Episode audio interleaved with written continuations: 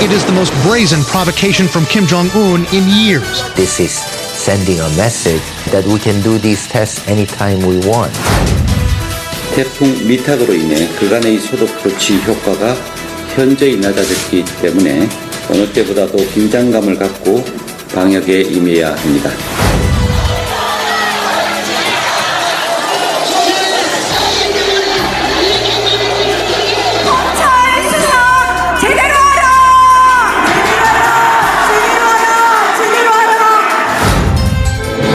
영화제를 찾아주신 여러분을 환영합니다.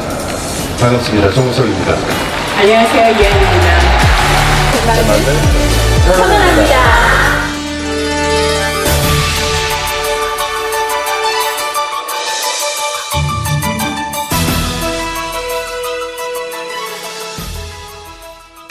Welcome back, everyone. You're listening to Korea Factual. We are going to kick it off now with the first segment of our show. The segment is called The Gist, where we go over major news stories that dominated the headlines this week.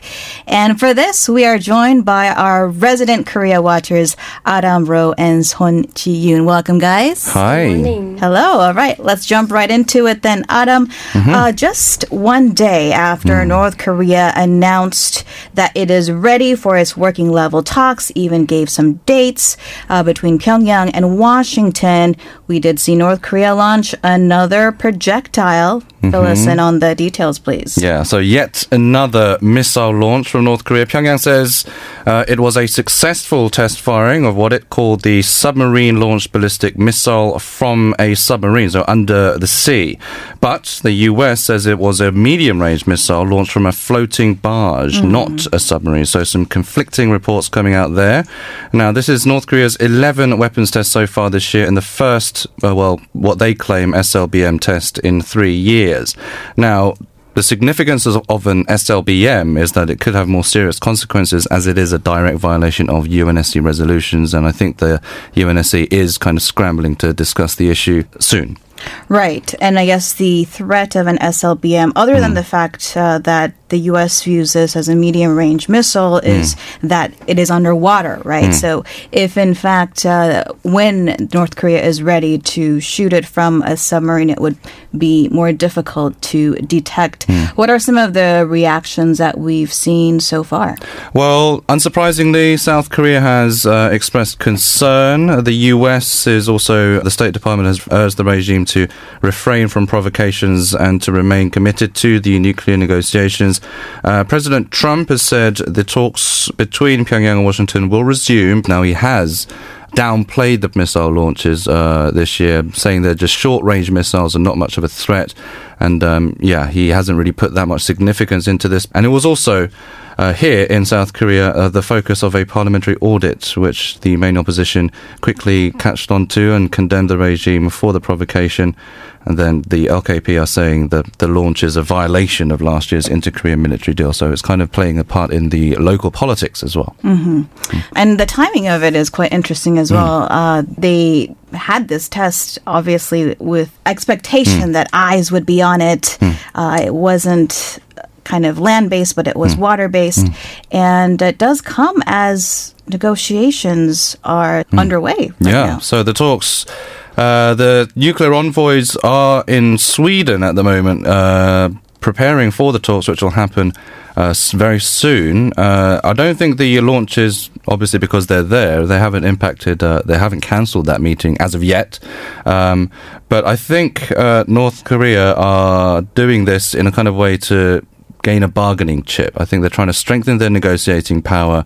Uh, I don't think it's a kind of reckless act that they're trying to do, um, but I think they're trying to strengthen the negotiating power because this is a resumption of nuclear talks, so they want to kind of get the ball moving and they want to kind of put their feet in the ground to get the, the demands that they want from Washington. Mm. Right, well... The North Korea actually emphasized the fact that they could extend the length of the trajectory by saying um, it was fired at a high altitude intentionally, meaning that they could extend uh, mm. the trajectory to fly farther if they may. So I think they really wanted to use this as a leverage against the U S before they started off their negotiations. Mm. and we'll have to wait and see what right. the results of those talks are, as there is a big gap for the two sides to kind of close. Let's go ahead and move on to our second headline then. Massive rally held in central Seoul on Thursday at Gwanghwamun Square and beyond. Ji-yoon, could you tell mm. us the details? It just gets bigger and bigger and even uglier. And um, yes, the ruling and the opposition parties are protesting back to back. And right on Thursday, a conservative civic group and far-right protestant groups, including the Christian Council of Korea, organized a anti-Moon administration protest in Gwanghwamun to call the administration to end its constitutional violation, as they say it, and dismiss Justice Minister Cho Kuk. Well, um, this protest was separate from Taegukgi protesters that was organized by the minor ultra-rightist uh, Republican Party, but it did sound quite extreme still, because uh, the claims they made, the requests they made, were dotted with arguments and words such as resignation uh, for the president. They also requested that the president be impeached. They called for Cho Kuk's dismissal. So yes, the L K P was quite criticized for taking part and mobilizing its members to take part in such an extreme far-right protest. But they did know that the protest was going to be like this, obviously. And its party spokeswoman said, as if they were to compete with the Democratic Party's candlelit vigil, that their protest was joined by three million fellow L K P lawmakers and citizens.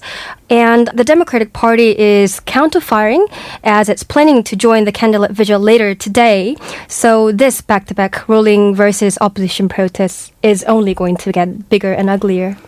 Yeah, definitely an issue that uh, seems to have a long life ahead of it.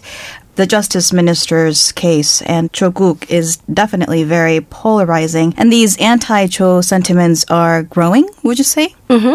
It's growing, but it's even growing within the liberal groups as well. Hmm. A liberal speculative funds watch group called SpecWatch sued Cho and his wife uh, and five other people for breaching Public Service Ethics Act.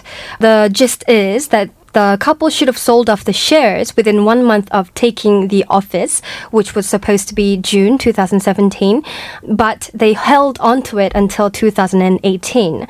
Well, the Democratic Party didn't just stay there and stand still, but it counterfired by suing prosecutors who directed investigations into Cho's relatives for publicizing facts on suspected crimes that should have been withheld, which goes against the very principle of innocence until proven guilty.